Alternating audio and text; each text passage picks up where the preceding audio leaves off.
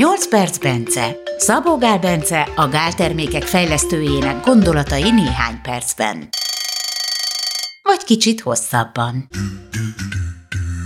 Ma befejezzük az izomépítésről szóló adásokat. Bence arról beszél majd, hogy milyen étrendkiegészítőkkel növelhetjük az izomépítésünk hatékonyságát. Nyilván nézzük a gáltermékeket. Valamelyik gáltermék segítheti a sportolást? Régen volt kreatinunk, már nincsen. Elszüntetétek különben meg. Olyan mindenkinek van kreatinja. És azt mondta, mindenkinek van, nekem nem kell. De igazából egy időben nagyon nehéz volt jó minőséget szerezni, mert ilyen hiány volt a piacon, és csak egy másik technológiával előállítottat lehetett volna beszerezni, amit én kevésbé ítéltem meg jónak, és azért inkább levettük a palettáról, mert azt inkább ne.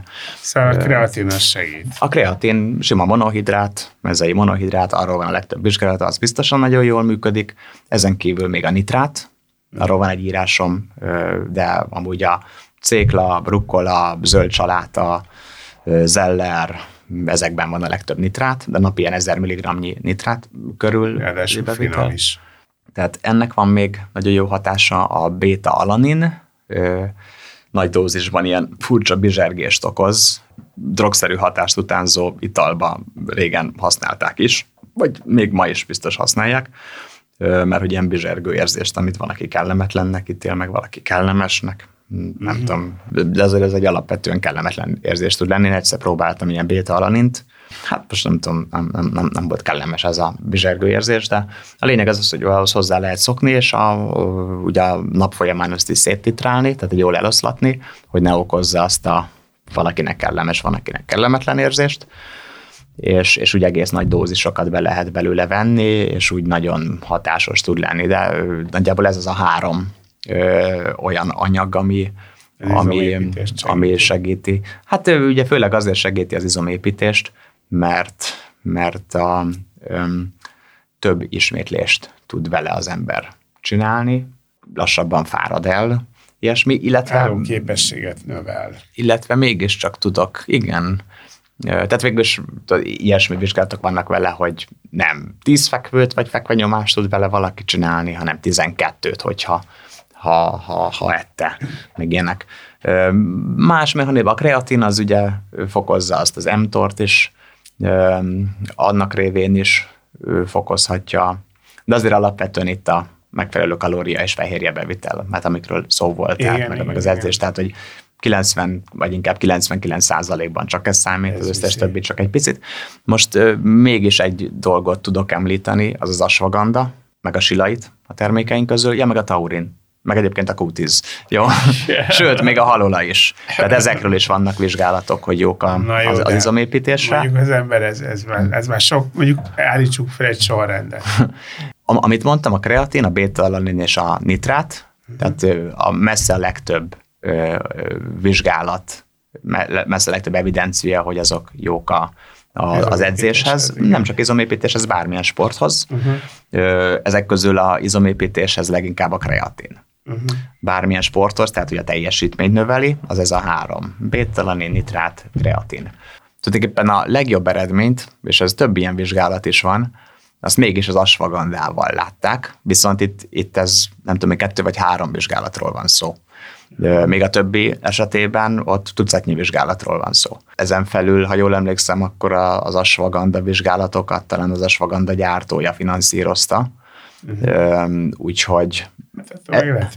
Ettől még biztosan igaz. Vannak, akik ilyeneket gondolnak, hogy a tudományban is vannak csalások, az interpretálásában vannak csalások, és nagyon ritkán van olyan persze, hogy szintetikus adatokat használnak, vagy valami, tehát hogy meghamisítják az adatokat, de azért olyankor dutyiba kerülnek ezek. Igen, tehát az ugye most az Alzheimernél volt ilyen, meg ilyenek, igen. Tehát azért ez nem jellemző, tehát nagyon-nagyon ritka, hogy ilyen. Általában arról van szó, hogy a kísérlet megrendezése olyan, hogy úgy rendezik meg, hogy abból olyan nagyon rossz eredmény ne tudjon kijönni, és minél jobb lenne.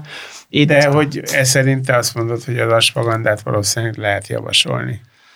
A vizsgálat alapján én nem vettem észre az elrendezésében olyan hibát, azon túl, hogy rövid távú volt. Tehát, hogy talán 3 hónapos, vagy tehát ilyen kis, de lehet, hogy még rövidebb volt a vizsgálat, és ott lehet, hogy jobban kijön az eredmény, mint hosszú távon. Pusztán azért, mint ahogyan beszéltük, hogy az első néhány hétben, vagy akár hónapban ugye még inkább sérülés van, ami azt jelenti, hogy inkább stressz van, és ugye az ashwagandha nagyon jó stressz ellen.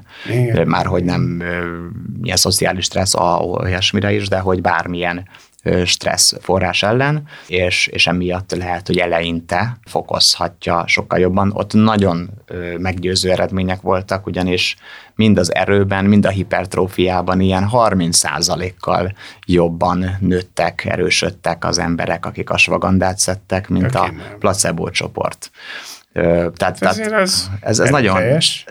Ez nagyon erőteljes, sőt, volt olyan, ahol nem tudom én, talán még ilyen 40-50%, és tehát ez nagyon-nagyon sok, de mondom, ez egy vizsgálat, a másik 2-ben is hasonló eredményt hozott, hanem is ennyire, de ott is mit mondjuk 20% feletti, ez nagyon-nagyon, tehát jóval jobb eredményt hozott, mint a hipertrófiára nézve, mint a kreatin vagy ezek, de az ilyenekkel tényleg mindig vigyázni kell, mert ez egy vizsgálat, rövid távú vizsgálat.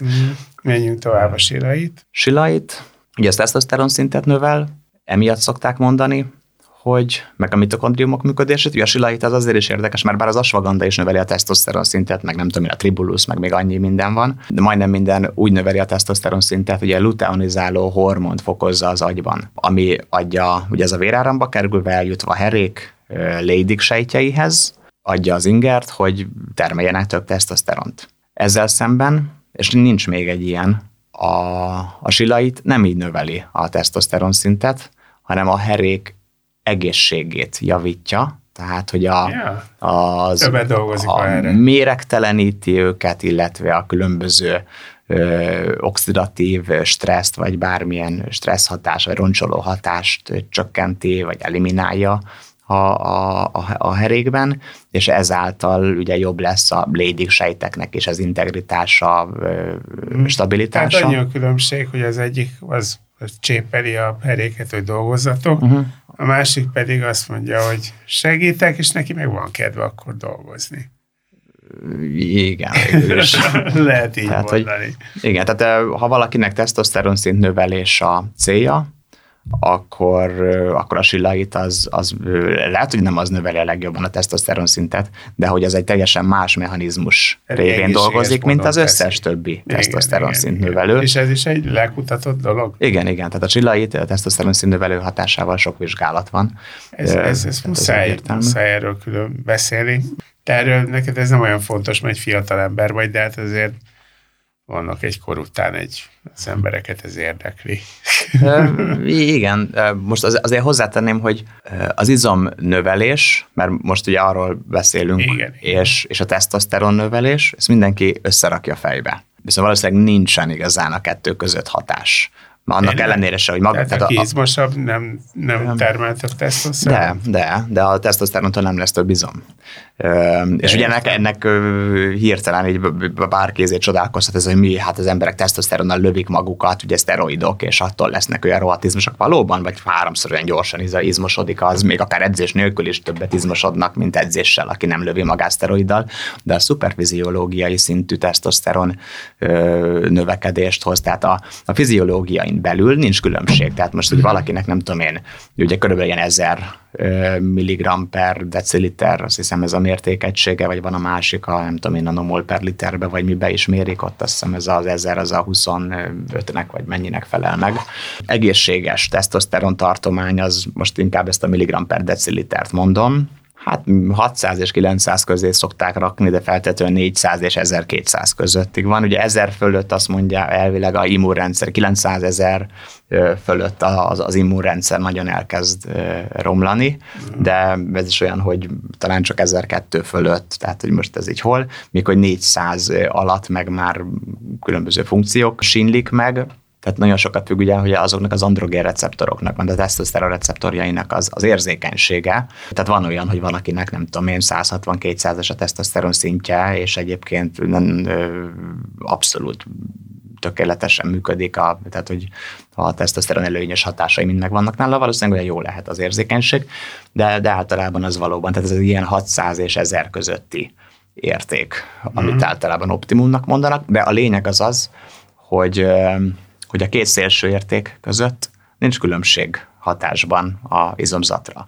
A létező legmagasabb, tehát ugye annál több tesztoszteront természetes úton senki nem tud termelni, mint hogy napi 10 mg-ot állítanak elő a herék. Ez a maximum.